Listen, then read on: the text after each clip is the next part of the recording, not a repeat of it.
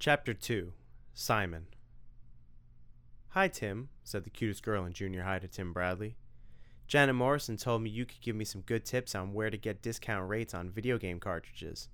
My brother's birthday is coming up and I need to buy him a nice present. Blink of chocolate brown eyes. A smile so brilliant it dazzled Tim's brain from cerebrum to cerebellum. Wow. He'd always liked Carol Jantz since he'd started here at Howard Junior High last year. And though they shared homeroom, and Carol was nice enough to acknowledge his existence, unlike other more socially conscious teenage females who shunned him. She never actually sought him out for advice yet. Tim Bradley looked around at the rest of the homeroom class, at the hand of the clock close to 8:30 bell. How come everyone wasn't watching this momentous occasion? How come there weren't trumpets and firecrackers and streamers flying through the air like New Year's Eve?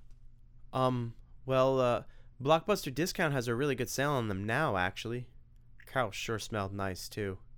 He'd realized he'd never been this close to her before, and it was not an unpleasant experience. Tim Bradley didn't notice girls much. There were far more important things to be thinking about in his life. However, with her brunette good looks perking just inches from him, he certainly noticed Carol. And it was an experience with every bit the excitement of a nervous moment in the middle of the game Zelda. Oh, good, she said. But then a small cloud dimmed her smile. Oh dear, I haven't the faintest idea where Blockbuster Discount is. She smiled glowingly again.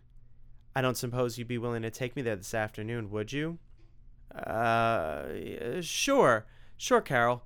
I'd be more than happy to take you there. It's not far away from the school. I mean, it's so close we could just walk. Magnificent. She grabbed his forearm and squeezed it with enthusiasm. See you at the flagpole outside the main entrance at 3:15 p.m. It's a date. She gave his arm another squeeze and she was off in a flurry of skirt, fluffy blouse, swirling hair, and that wonderful flowery perfume. A date? A date with Carol Jantz, eighth grade beauty? It all sounded okay to Tim Bradley, especially since it involved video games. That was something he could talk about. He'd have problems with other stuff. Still, it wasn't a date date. Not like a movie at the mall or anything formal like that. It was just him and Carol going to Blockbusters, looking for bargains, right? But the way his heart was beating, you'd have thought she'd asked him to junior prom. The bell rang.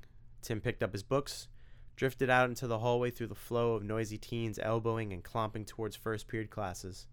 The odor of chalk dust and floor wax filled the halls.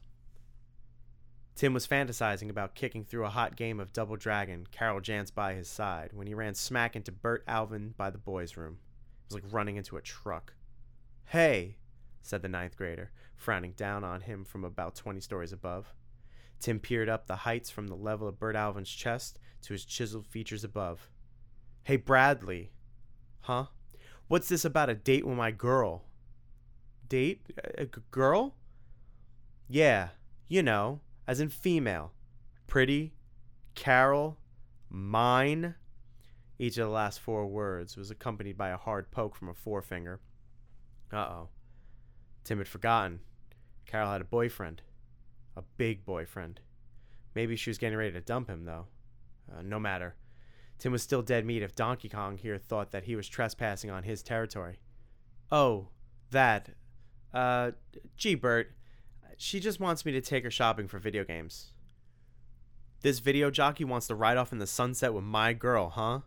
Well, pal, let me tell you, I'm perfectly capable of taking Carol to any store she wants to go to.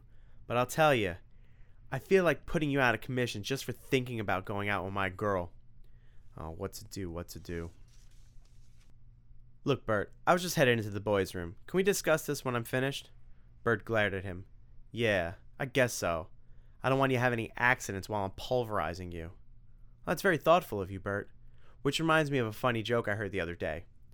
Tim Bradley loved jokes. He loved puns, too. And like he always said, the badder, the better. Why does the chicken cross the bathroom? Move it, man. I'll be waiting for you right here. Tim pushed through the swinging door. He went to the sink, ran cold water, and splashed his face. Boy, oh boy, was he in trouble. What was he going to do? The word around school was the last kid who crossed Bert Alvin was wearing concrete braces at the bottom of Bolmer Pond. Tim was pretty good when it came to wrestling Hulk Hogan or Macho Man on his Nintendo, but when it came to real life, gosh, he was really in kind of a jam, and it wasn't the grape kind either. Excuse me, said a deep voice from behind him. Are you Timothy Bradley? Tim jumped, startled. He looked up into the mirror. Standing behind him was a tall, blond haired man who looked like a superhero from a comic book, only with short hair and a vulnerable, perplexed look on his face. But boy, his costume sure wasn't anything from this century. He wore what looked like handmade sheep's wool jacket and trousers, with a sackcloth shirt cinched at the waist by a wide leather belt. His black boots were leather as well, too. He smelled distinctly of garlic. Yes, that's me. What is this, Halloween already? May I introduce myself? Tim noted a distinct accent. I am Simon Belmont. I have come here to your dimension to seek your help with a dreadfully important quest. The fate of Castlevania, to say nothing of my soul, my life, and the soul and life of the woman I love, are at stake. Oh, said Tim. And I thought I had problems.